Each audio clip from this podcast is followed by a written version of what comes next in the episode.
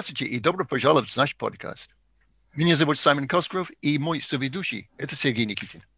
Сегодня наш гость Анита Карловна Соблева. Анита является доцентом юридического факультета.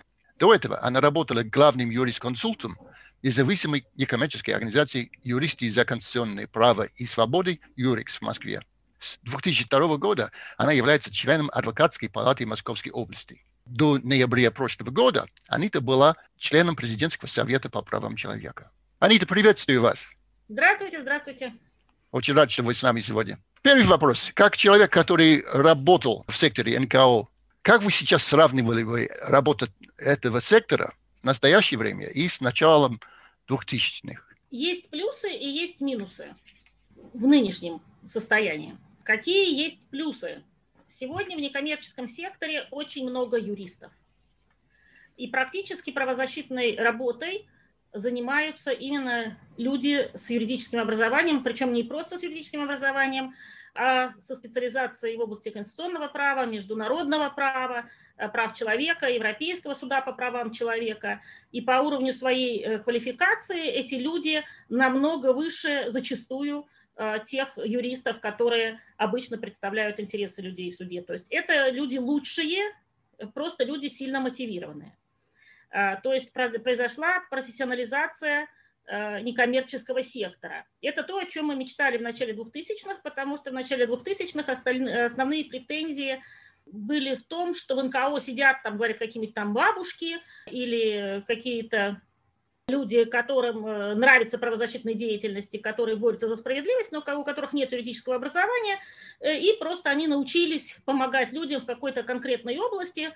Там кто-то занимался правами военнослужащих, кто-то занимался там социальными льготами. Э, в основном это были знания, которые люди брали из собственного опыта, когда решали какие-то свои собственные проблемы, а потом решили помогать и другим тоже. И поэтому претензия была, что вот хорошие юристы туда не идут, туда идут либо какие-то там недоучки, которых никуда не взяли, э, либо вообще э, люди, которые оказывают юридическую помощь, но юристами не являются, и что это одна сплошная профанация. И была задача э, вовлечь именно юристов в эту деятельность. Причем вовлечь профессионально, а не просто там а время от времени пробона что-то один-два дела делать, потому что это не очень хорошо получается, э, так как тут нужна профессионализация в определенной категории дел, и нужно видение, видение проблемы. Обычный юрист очень часто не видит стратегическую перспективу дела – он не видит, э, как разрешение одного конкретного дела может помочь целой группе людей, которые сталкиваются с той же самой проблемой. И сейчас э, вот это стратегическое видение у правозащитных организаций есть. То есть уже не ставится целью просто создать бюро бесплатной юридической помощи, помогать всем подряд, кто туда пришел просто потому, что у человека нет денег. Эм, то есть сегодня это уже не просто э, затыкание дыры с бесплатной юридической помощью, которая, кстати, по-прежнему востребована, а это все-таки отбор дел, каких-то знаковых серьезных дел. А, и вот в этом плане, э, конечно, правозащитный сектор очень вырос, и работать в НКО стало интереснее. И очень много организаций появились, которые специализируются именно вот на этих стратегических делах. Из минусов, конечно, то, что э, прошла эйфория, которая была в 2000-х, нам казалось, что э, мы можем спокойно заниматься этими стратегическими делами, что это безопасно, это спокойно, э, ведь мы просто делаем юридическую работу, мы не лезем ни в какую политику, значит, мы ходим в суды, какие могут быть к нам претензии, но оказалось, что именно это и было потом расценено как политика, э, и именно за это стали нас клеймить иностранными агентами. То есть, конечно, прошла вот эта эйфория, но не желание бороться за права человека все равно упорство осталось. А, и, конечно, стало опаснее этим заниматься, потому что в начале 2000-х все-таки мы считали, что это э, довольно безопасное занятие, которое не требует от тебя подвигов или тебе не нужно проявлять какое-то гражданское мужество, потому что ты просто профессионально занимаешься э, своей юридической работой, но в определенной сфере. А сейчас для этого нужно еще и осознание того, что это может быть опасно, потому что и к адвокатам, и к юристам без адвокатского статуса тем более могут прийти и с обыском, э, могут оказывать на них э, давление, можно попасть и под административный арест. То есть там очень много всяких э, различных вещей, которые появились в связи с исполнением тобой твоих профессиональных обязанностей. То, чего раньше, конечно, не было, и то, чего раньше представить было невозможно. А вот вы тоже упомянули да, закон об иностранных агентах. Мне кажется, что один результат вот этого закона – это то, что многие НКО просто закрывались, и многим лишились денег. То есть нет денег. Как это тогда происходит, что есть, с одной стороны, профессионализация, а с другой стороны, у этих организаций все меньше денег. Я, по крайней мере, как западный человек, для меня это понятно, что профессионализации без денег не, не получится. Да, это очень правильный вопрос, потому что действительно э, бесплатно юристы э, не работают э, в правозащитных организациях. Это бесплатно для клиентов, это бесплатно для заявителей, но это не бесплатно вообще потому что люди должны получать э, за свой труд зарплату, и они должны получать достойную зарплату, ту, которую они смогли бы получать, если бы они ушли из правозащитного движения и завтра или послезавтра решили бы заняться адвокатской деятельностью или устроиться э, в какой-нибудь юридический консалтинг. То есть эта зарплата должна еще быть и, ну, более-менее адекватной. Не заоблачной, конечно, но во всяком случае позволяющей вести э, нормальный образ жизни, не маргинальный. Поэтому многие организации закрылись, вот Юрикс э, в том числе, моя организация, потому что организация была маленькая, э, и в тот момент рассчитывать на краудфандинг и на привлечение финансирования для таких небольших организаций э, было бы невозможно, особенно с учетом того, что значительную часть нашей работы занимала именно не судебная деятельность, а еще и научная, исследовательская, просветительская, проведение семинаров. На это точно люди денег не дадут. То есть если люди дадут деньги еще на поддержку, Э, кто-то активистов экологических, кто-то активистов э, политических, кто-то на поддержку работы муниципальных э, депутатов по каким-то местным проблемам, то, конечно, на исследование или на публикацию книг, скорее всего, никто ничего не даст, с учетом того, что еще для организации нужна какая-никакая инфраструктура, связь, аренда, свет, телефон и всякие прочие хозяйственные расходы, которые нужно предвидеть как минимум на год, а лучше на три, для того, чтобы организация устойчиво работала. Поэтому мы много совещались, и, конечно, маленькие организации все-таки закрылись э, для того, чтобы дать э, возможность, э, может быть, остаться на плаву самым крупным организациям. Мемориал в этом плане очень успешно себя показывает. Агора очень хорошо работает, правовая инициатива хорошо работает. Значит, у МХГ практически нету программы по судебной защите. И там, конечно, серьезно свернута деятельность по своим масштабам по сравнению с тем, какой она была в 2000-е годы. Э, и штат у организации, конечно, значит, меньше. Э, но есть еще и некоторый плюс, опять же, э, это то, что эти организации стали приходить на краудфандинг и собирать пожертвования с людей. Я сама регулярно перечисляю какие-то небольшие суммы на те проекты, которые я считаю нужными. Э, и когда человек жертвует на что-то, мне кажется, что он тоже становится ну, таким соучастником вот этой защиты прав человека. Это очень важно. Мне кажется, что ошибка 2000-х была в том, что из-за того, что были иностранные гранты, из-за того, что было финансирование, можно было не идти э, просто к людям, и можно было не выстраивать какую-то компанию, объясняя, зачем и что мы делаем, ну, типа, потом сами поймут, вот мы делаем и делаем, нам и так хорошо живется, мы кому-то помогаем, наши клиенты или заявители, значит, она знают, но другим как бы и, и, не обязательно, и не будем тратить время на то, чтобы этих э, людей как-то агитировать за э, права человека. И вот, э, хотя на самом деле мы эти проблемы обсуждали и в конце 90-х, в начале 2000-х, что нам как-то нужно народу объяснять, что такое права человека и почему без них нельзя. Но тем не менее этого не делалось. Э, и поэтому вот так оказалось, что народ оказался не готов и до сих пор считает, ну, права человека что-то такое где-то далеко, это, наверное, затрагивает неизвестно кого, может быть, там, кто преступление совершил, потом жалуется на условия содержания в тюрьмах, или там на митинги, а зачем они ходят на митинги, можно не ходить и будешь жить спокойно. То есть пока человеку по голове не ударит, он не понимает, что ему могут потребоваться права человека. И вот, наверное, был какой-то э, провал именно вот в работе с населением, в объяснении того, зачем и почему это нужно.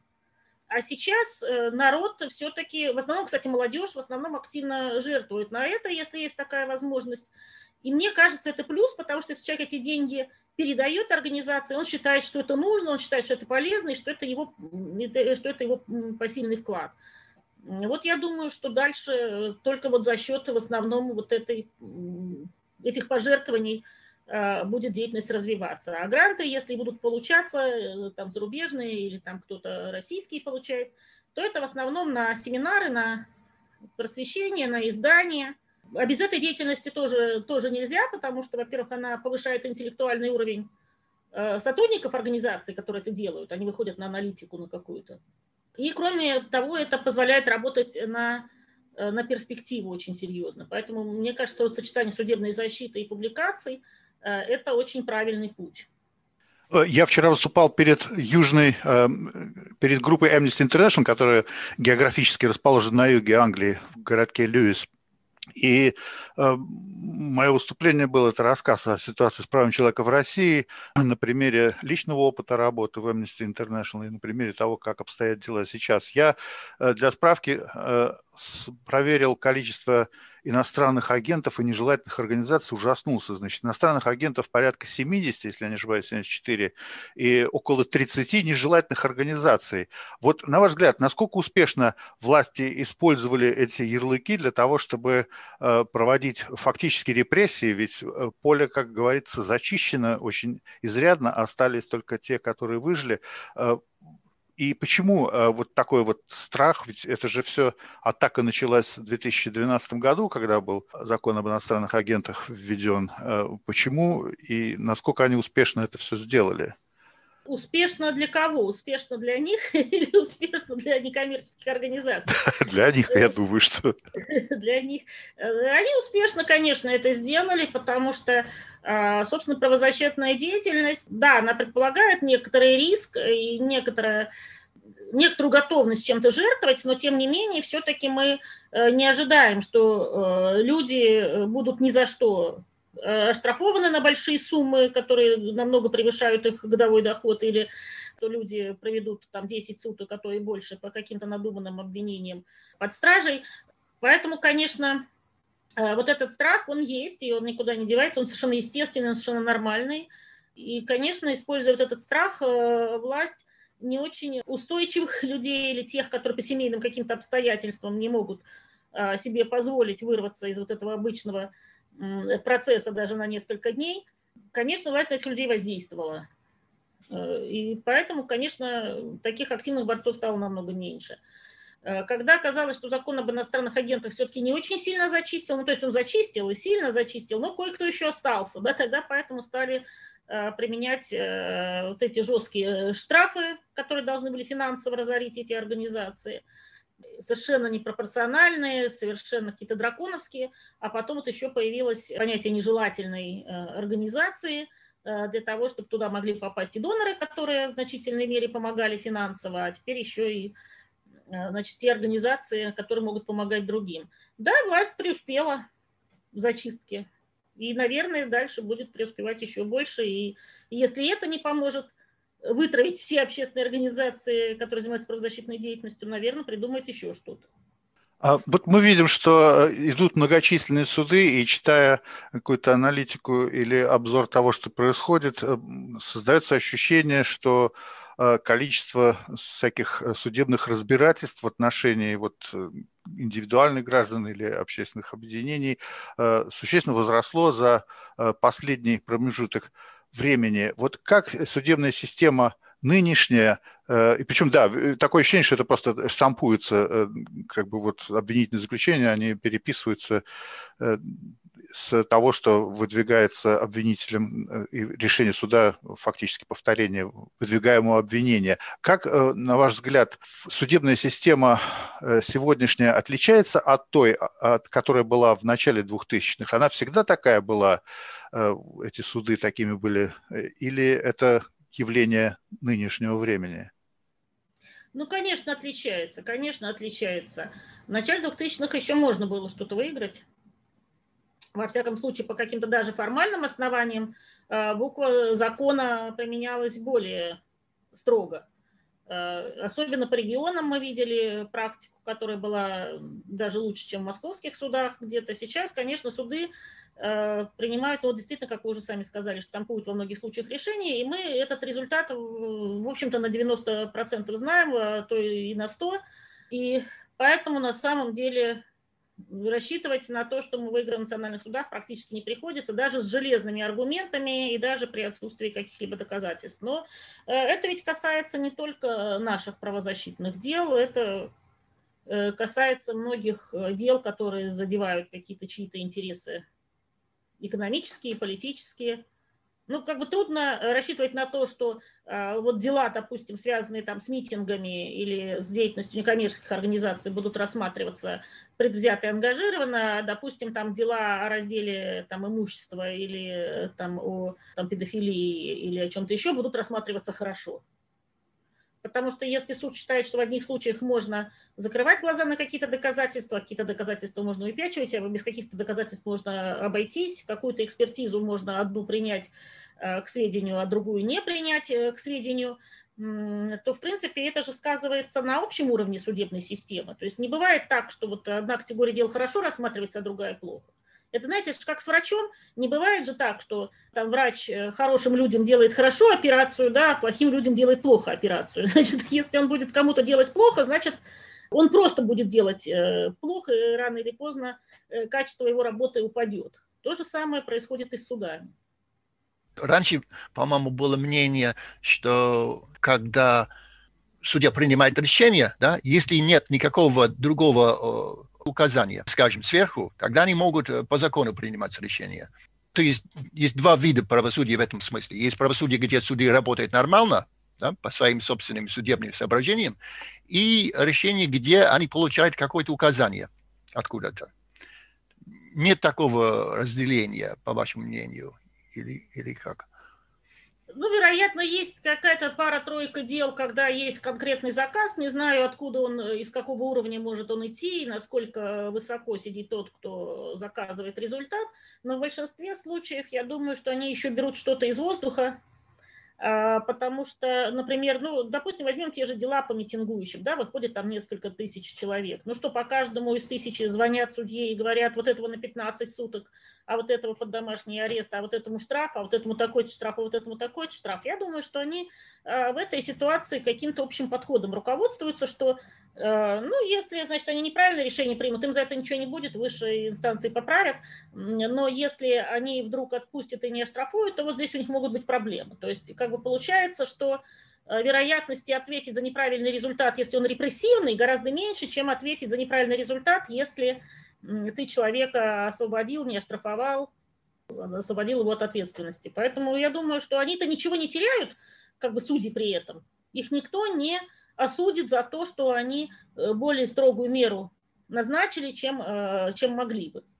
Интересно, что очень мало, э, насколько я знаю, мало судей, которые протестуют против этого, да, или уходят в отставку, или принимают явно решения, которые не годятся, скажем, властям, или против, противоречат этому атмосферу. Я, вы, наверное, лучше меня знаете, но, наверное, есть очень мало таких судей кажется, что это интересный сам факт, что как будто а, а, это очень такой послушный контингент получается. Э, да, наверное, так я статистику не вела и не смотрела, да, но э, судя по тому, что до меня долетает, действительно, это очень нечастая история.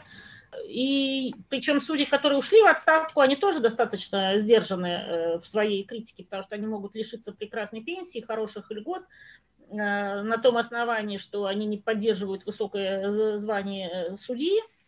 И, э, конечно, эта работа, она считается престижной, хорошей, во-первых, потому что все-таки сейчас достойная заработная плата у судей, и у них есть какие-то социальные льготы, социальный пакет неплохой, и у них потом хорошие пенсии, что в нашем государстве очень немаловажно, на которую можно нормально Э, потом существовать, и все, конечно, боятся этой пенсии лишиться, даже если на самом деле, уйдя в коммерческий сектор, они будут зарабатывать намного больше, даже чем когда они работают судьями.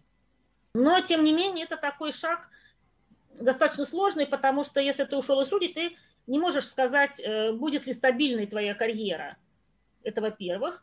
А во-вторых, если ты уйдешь по каким-то политическим мотивам или громко просто стукнешь дверью, скажешь, что я не согласен, поэтому ухожу, то есть очень много различных механизмов, которые вы никогда не докажете, но которые есть, при которых у тебя будет практически запрет на профессию. То есть кроме как, ну, может быть, вступить в адвокатуру и быть адвокатом, вам, может быть, ничего и не останется, потому что на государственную службу, скорее всего, не возьмут в этой ситуации, и бизнесменам тоже подскажут, что этого человека брать не надо. К сожалению, такие, такие случаи бывали. В целом это значит, что это значит, что реформы судебной системы, которые предвиделись и принимались в 90-е годы, а, не венчались успехом. Ну ведь вопрос э, в том, на что были нацелены эти реформы. Э, в этих реформах большая часть сил бросалось на то, чтобы обеспечить достойные зарплаты, хорошие здания для судов, прозрачность с точки зрения вот публикации судебных решений. То есть, в принципе, это больше шло на организацию судебной деятельности, чем на э, изменение мышления судьи и укрепление его независимости. Хотя тогда писалось про укрепление независимости гораздо э, больше, э, и действительно многое делалось для укрепления независимости судей. Э, потом законодательство менялось так, что, в общем, к сожалению, многие гарантии эти были ликвидированы, нивелированы. Поэтому, конечно, да, у них сейчас институционально независимости стало меньше, институционально. А, но я думаю, что на уровне вот таком ментальном, содержательном а, они и тогда не были независимы, потому что я не знаю, сколько поколений, наверное, должно пройти, прежде чем судья э, будет э, осознавать свой высокий статус и не будет себя рассматривать э, как придаток к исполнительной власти или какой-то винтик в общей правоохранительной системе, э, будет рассматривать себя такую как интеллектуальную элиту, которая действительно обладает независимостью. Ну, кстати, к следователям это тоже относится, они же тоже должны быть независимы.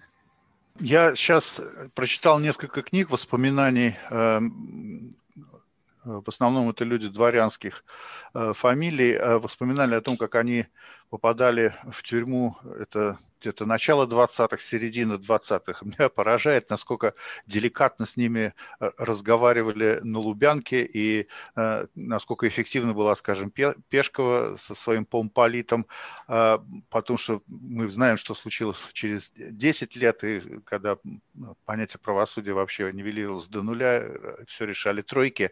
Вот, на ваш взгляд, э, на сегодняшний день есть ли какое-то возвращение к советским традициям в самом плохом смысле, к политической культуре? То есть вот что это такое? Это откат обратно, не знаю, в 30-е, 70-е, э, или э, это каким-то новым путем идет ледокол?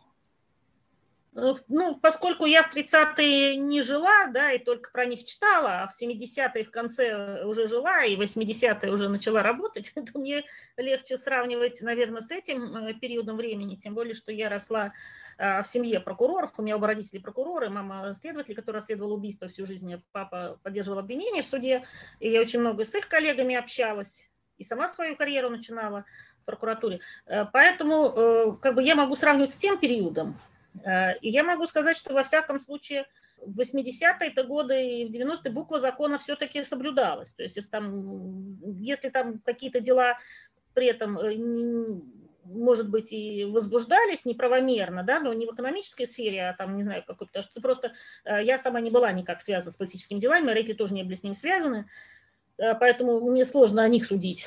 Но общее их количество было все-таки невелико. Поэтому мы смотрим по тому, как работала в целом система. А, и, конечно, вот этих заказных дел, которые мы сегодня видим, экономические дела в большом количестве, э, для отъема бизнеса, когда они используются, когда идет э, крышевание правоохранительными органами каких-то бизнесов, э, конечно, вот этого не было. Поэтому сказать, возвращаемся ли к худшим традициям советских времен, я уж теперь даже не знаю. Мне кажется, что в некоторых случаях э, я бы, может быть, бы э, хотела вернуться, ну, хотя бы к буквальному толкованию плохих законов. Да? Мы раньше ругали советский закон за то, что они плохие, а не за то, что их черти как применяют. А сейчас у нас и законы плохие, но даже хорошие законы можно применять плохо. А, и поэтому у нас в законе написано одно, а толкуют их совершенно по-другому, и вообще непонятно, зачем нам эти нормативно-правовые акты нужны, если все равно суд потом может сказать, что черное это белое, а белое это черное. А, поэтому я вот даже как-то иногда и, удивляюсь. То есть у нас даже система не то чтобы повторяет советскую, она ее не повторяет, она что-то совершенно новое изобретает. Вот Конституция, которая была э, принята когда в, летом прошлого года, вот какое их значение? Конституция зафиксировала на самом деле то, что сложилось э, де-факто. То есть на бумаге записали то, что и так, э, то, то, что и так по факту было. Но ну, ситуация ухудшилась, на ваш взгляд? Это... Придать легитимизацию тем процессам, которые и так уже идут. Есть какие-то новые такие вещи, новеллы, например, допустим, упразднили уставное правосудие, да, уставные суды э, практически ну, так они и так мало в каких регионах работали. То есть хорошо, что они были, это давало надежду на то, что их можно будет э, реанимировать, и они будут работать. В каких-то регионах э, они хоть что-то там делали, там, в том же Татарстане, допустим. Где-то они не заседали годами, где-то рассматривали одно-два дела в год, где-то целиком сосредоточились сотрудники на какой-то там раз э, в неделю бесплатной помощи, консультирования, по-разному. Кто-то там брошюры уже публиковал по правовому просвещению, то есть искали, чем себя занять. Но это опять же, как бы этот институт умирал, но он же умирал не без помощи сверху, да, то есть он не был востребован, потому что вот такое время, что, ну, не должны быть востребованы институты, которые проверяют законность нормативно-правовых актов, которые издает, допустим, региональная власть. Э, и вот, значит, их окончательная смерть была потом зафиксирована с тем, что их э, убрали да, из Конституции. Ну, то есть просто перечислить те суды, которые могут быть, и уставных судов там не оказалось.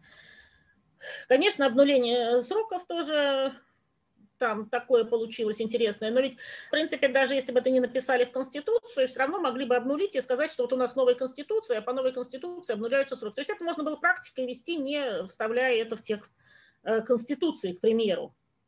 То есть, в принципе, даже не на все поправки можно было делать спокойно все то же самое, поскольку сейчас буквой закона, похоже, никто э, себя не чувствует связанным. С точки зрения юриспруденции, это новая конституция или это конституция все-таки 93 -го года с, поправ с поправками? Как правильно? Но все-таки это конституция с поправками. Все-таки основные-то основы-то остались, э, первая и вторая глава, поэтому это все-таки конституция с поправками. Э, другой вопрос, конечно, почему разработчики Конституции 93 -го года а, не сделали неизменяемой, например, систему там, разделения властей, которая сложилась. Может быть, они как раз э, рассчитывали на то, что после Ельцина можно будет переходить постепенно к какой-то более парламентской модели, не знаю. Трудно сказать. Но вообще как-то народ не очень интересовался системой разделения властей в 93 году, когда принималась Конституция 93 -го года. И когда выносили на референдум, понятно, что никто особо не обращал внимания, какие там полномочия у правительства, какие там у президента, какие там сдержки, какие там противовесы. Это все-таки интересно только э, специалистам в области конституционного права и политологии, которой тогда еще как науки не было. А простым-то гражданам это было не очень интересно.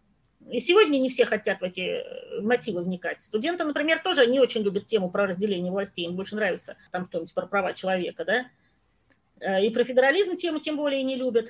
Э, поэтому вот эти разделы, они вот изначально были заложены так, что в принципе их можно было поправить, и динамика в принципе, она заложена. Мне вот понравилось свое, в свое время высказывание профессоров, профессоров э, Краснова и Шаблинского, которые писали, что та модель, тот дизайн Конституции 93 года, он как бы не гарантировал, что будет авторитаризм, но закладывал возможности для этого. То есть все то, что мы сегодня имеем в этой Конституции, уже было заложено. То есть она могла пойти, конечно, и в другом э, направлении, э, повернуться немножечко вспять, да, но, в принципе, все это в ней было, это просто доведено до совершенства или там до абсурда, как угодно можно называть. Но это все там было заложено. То есть в каком смысле это была порочная конституция? Вы, по крайней мере, не, не из тех, которые в восторге от э, новой конституции, ну, новой России. Я против нее голосовала в свое время в 93-м и очень много ее э, критиковала, в том числе в своей книжке «Топическая юриспруденция». Но сейчас как бы уже не хочется ее критиковать 93-го года, потому что все познается в сравнении. Да? По сравнению с тем, что сейчас она была очень хороша. По сравнению с тем, какой она могла быть в 93-го, она была не так хороша, как мне бы хотелось. Какая здесь роль играла, сыграла Конституционный суд? Кажется, что когда были, или до того, что были э, поправки в Конституции, все-таки уже, например, когда было принято решение Конституционным судом о том, что вопрос, сколько сроков подряд один человек может быть президентом. То есть такие ключевые решения уже были приняты э, Конституционным судом. И что это говорит об этом суде? Я занималась Конституционным судом как раз гораздо больше, чем сейчас. Я занимаюсь в 98 году, когда и кандидатскую свою защищала, и изучала все решения Конституционного суда. И в итоге, действительно, кроме там парочки решений, когда хотели объединить там ФСБ, МВД и прочее в одну структуру, и потом сказали, что разделение властей этого не позволяет, во всех остальных э, случаях суд вставал на э, сторону сильного. Он всегда вставал на сторону сильного. И он чувствовал, кто сильный в данный момент. А, и когда сильной стала президентская власть, он упорно принимал всегда решения в пользу исполнительной власти. И это прослеживалось по всем решениям. А, и это было э, как бы изначально, а просто потом было доведено, опять же, до, совершенства. Да? А, и неприятно, что Конституционный суд стал больше и больше закрываться – при том, что мы как раз все ратуем за открытость правосудия, и теперь еще и особые мнения не будут публиковаться, и как бы такое ощущение, что судьям самим неудобно бывает за те решения, которые они принимают, потому что иначе я не вижу проблемы в публикации этих решений. Если мы, например, сравним с тем, как рассматриваются дела о правах человека, индивидуальной жалобы об ампару в Верховном суде Мексики, там, наоборот, э, полная прозрачность, э, совещание судей Верховного суда, когда они рассматривают конституционные вопросы, оно транслируется, оно открытым. То есть даже само совещание, то есть люди могут видеть, что обсуждают судьи, решают ту или иную проблему. Это никак не умаляет авторитета правосудия, не требуется единогласия. Все понимают, что конституционные вопросы – это сложные вопросы, и заявители, и гражданское общество Э, и вообще все, кто только э, смотрит и заинтересован, могут понять, что судьи думали, когда рассматривают этот вопрос, они видели, что они были свободны от какого-либо значит, влияния, что у них не было заранее каких-то э, установок и предубеждений перед рассмотрением, и что решение принимается на основании тех аргументов, которые рассматриваются, и что они взвешивают все за и против.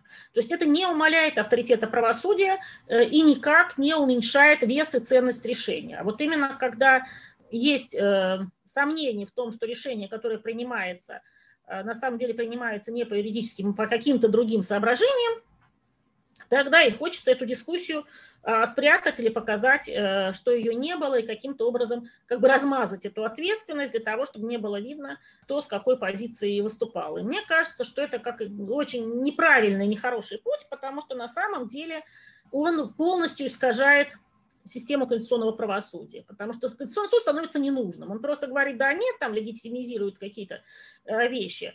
Но Конституционный суд-то нужен ведь не только для того, чтобы принять решение, соответствует Конституции или нет.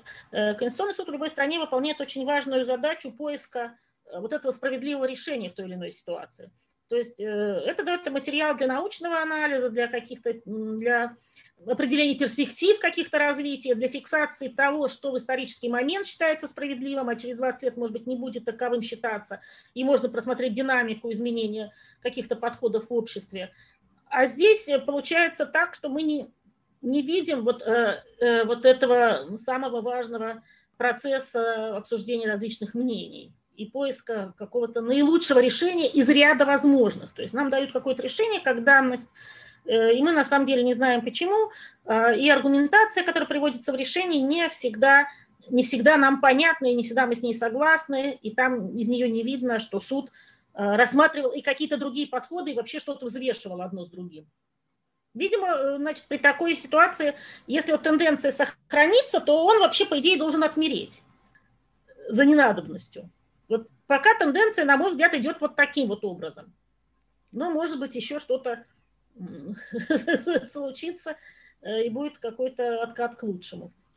Тогда вот эти а, изменения да, в, кон, э, в Конституционном суде, которые были сделаны, они фактически не имеют большого значения, потому что так уже было вот, послушный такой орган. Но мне кажется, что все-таки в отношении к ЕСПЧ, да, Европейский суд по правам человека, какая-то новая роль отдается Конституционному суду в этом споре о суверенитете и как решение какого-то международного органа, какое значение этих решений для России.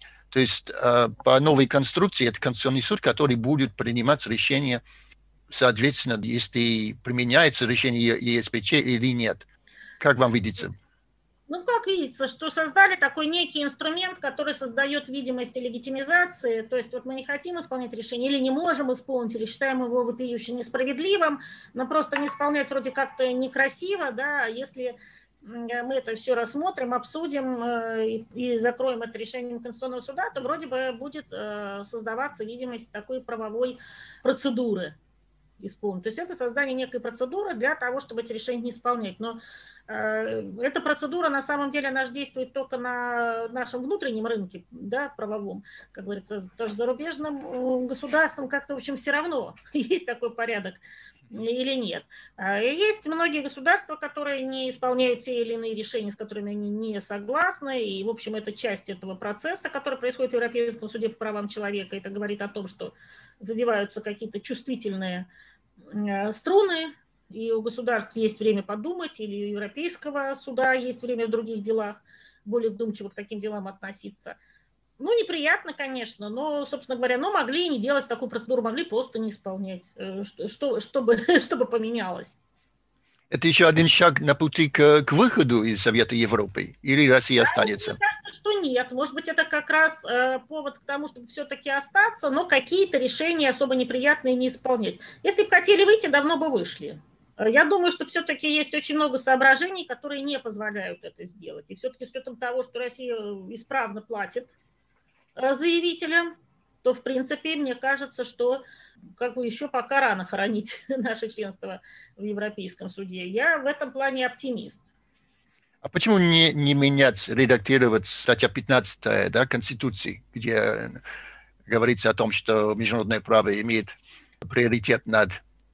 А потому что она находится потому что она э, находится в той главе Конституции, которую нельзя просто так отредактировать, нужно новую Конституцию применять. А новую конституцию менять никто не готов, потому что для этого нужно проводить референдумы. А у нас вообще референдумов боятся и ничего не проводят. Э, и потому что у нас даже там нету того самого конституционного собрания, да, которое э, должно ее принимать. И даже закона о нем нет. И слава богу, что как бы пока что нет, потому что иначе могли бы принять, что он состоит там из трех э, человек, и, значит, президента и двух спикеров. И вот вам все собрание. Там же ничего в Конституции не сказано, каким оно должно быть.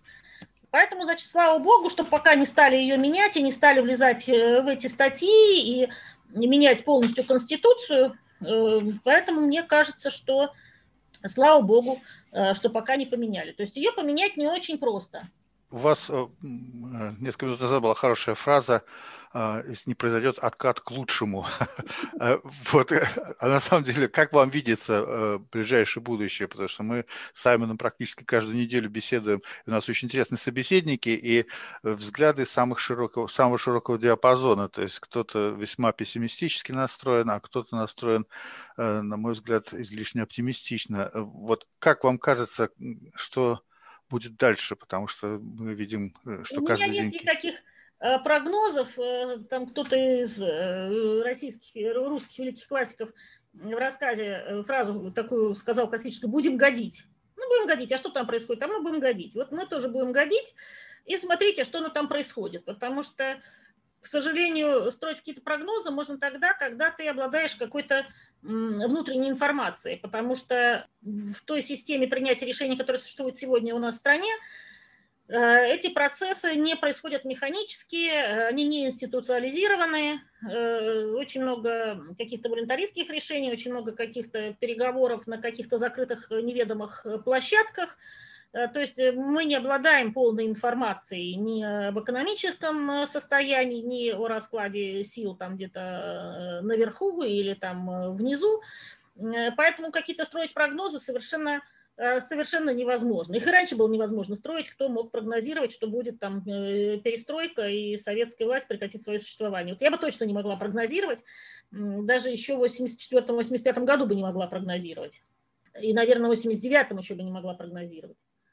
В 91-м, когда я э, сдавала государственные экзамены, я их сдавала летом, и у меня был вопрос на госэкзаменах, значит, основные направления деятельности партии – Э, там на современном этапе, при том, что партии уже в тот момент было несколько. А КПСС вообще значит, э, запретили к концу лета. То есть еще даже в этот момент нельзя было ничего э, прогнозировать. Да? Поэтому сейчас тем более нельзя прогнозировать. Может быть и очень плохо, а, а может быть и не очень, но хорошо. Но просто сразу хорошо быть не может, что для этого долгий, да, долгий путь. К плохому путь короче, чем к хорошему. Поэтому будем годить. Я не знаю. Но если мы будем, скажем, оптимистами, и будет когда-то будет еще какое-то окно для реформ, да? Может быть, это будет постепенно, или может быть э, постепенные реформы, или более какие-то э, вдруг большие реформы. Но как вы считаете, многие говорят, что в конце 80-х, начале 90-х э, Россия, ну, российское общество, советское общество не было готово к, к реформам. То есть они были как будто получили реформы сверху, но общество само не было, не было готово. Но, может быть, исходя от того, что вы говорили о профессионализации, по крайней мере, да, в секторе НКО, юристов и так далее, может быть, если будет такое окно когда-то в дальнейшем, российское гражданское общество будет более готово к хорошим реформам, чем раньше. Э, сложный вопрос. Гражданское общество, э, наверное, к реформам готово.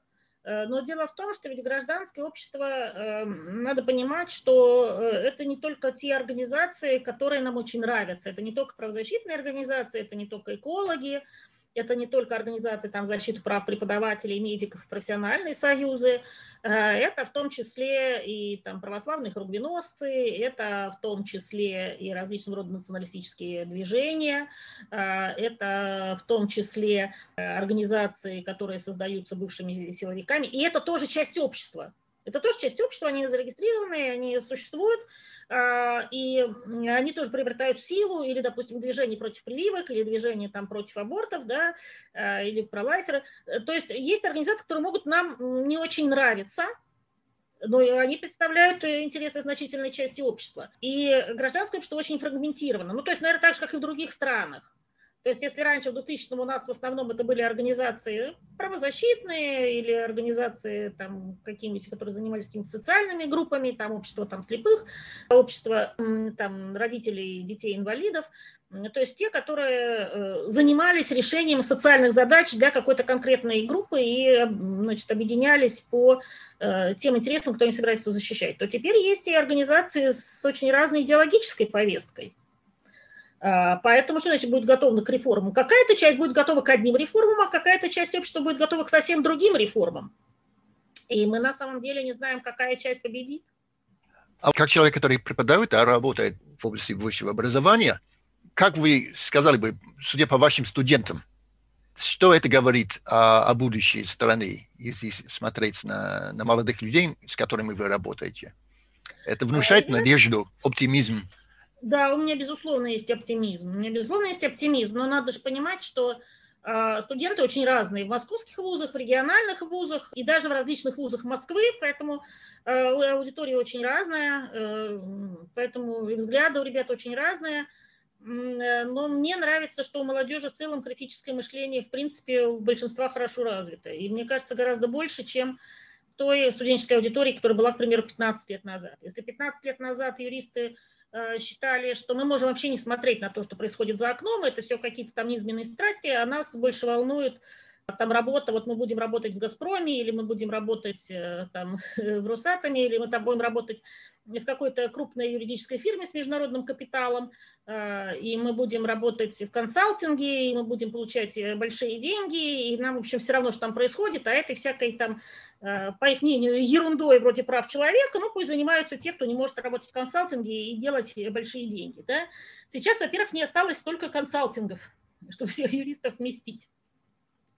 А, значит, э, крупные корпорации тоже э, с государственным участием или государственные корпорации тоже не всех подряд берут, тоже там на всех мест не хватит. Главное, если ты попадешь на низовую позицию, то ты будешь там вбивать Э, название сторон в бланк договора, и ты не будешь сразу рулить какими-то там э, большими проблемами и получать какие-то очень большие деньги. То есть надо тоже понимать, что должна какая-то быть лестница, это должна быть перспектива роста, которая далеко не у всех есть.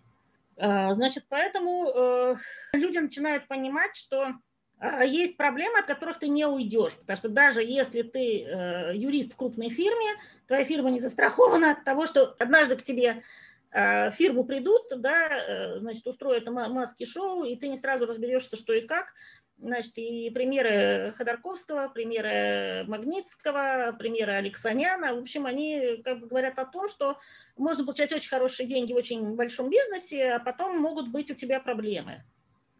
Ну, собственно говоря, это и пример Чичваркина говорит, там, да, были свежие, и, значит, почему Павел Дуров тоже съехал. То есть, если э, ты будешь юристом вот в этих крупных, хорошо растущих бизнесах, ты еще не застрахован от того, что э, с тобой или с этой организацией ничего не приключится. То есть, надо понимать, что ты будешь получать хорошую зарплату в течение 10 лет, а на 11 год туда придут, и вдруг моментально окажется, что твои юридические знания ничего абсолютно не значат.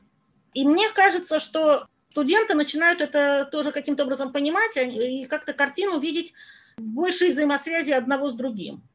Поэтому они не обязательно пойдут заниматься правами человека, но мне кажется, что у них какое-то общее представление о справедливости все-таки вузы формируют. Но у нас сейчас ведь очень много вузов э, ведомственных, юридических.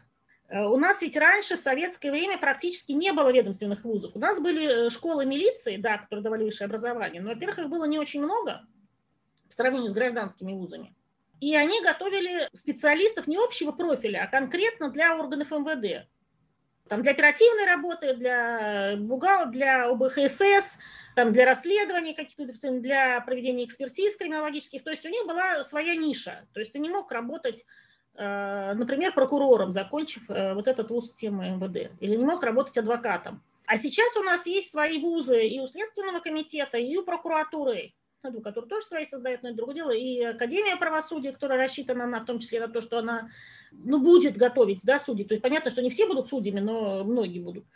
Э, и очень много именно ведомственных, которые в системе МВД, прокуратуры, Следственного комитета. И это совсем другая юридическая подготовка, и это совсем другие студенты.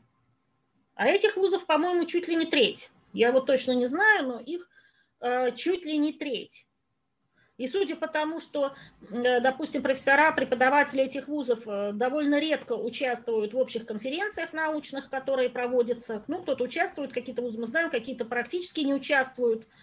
И общая тенденция там есть такая, что у нас есть свои ведомственные конференции, и лишний раз вам на общие конференции, может быть, и не нужно ездить. То есть у них своя наука, у них своя подготовка, э, у них какая-то своя система защиты диссертаций, и э, это совершенно другие студенты. Поэтому вот сравнивать ну просто нельзя, какие студенты были тогда и какие студенты сейчас.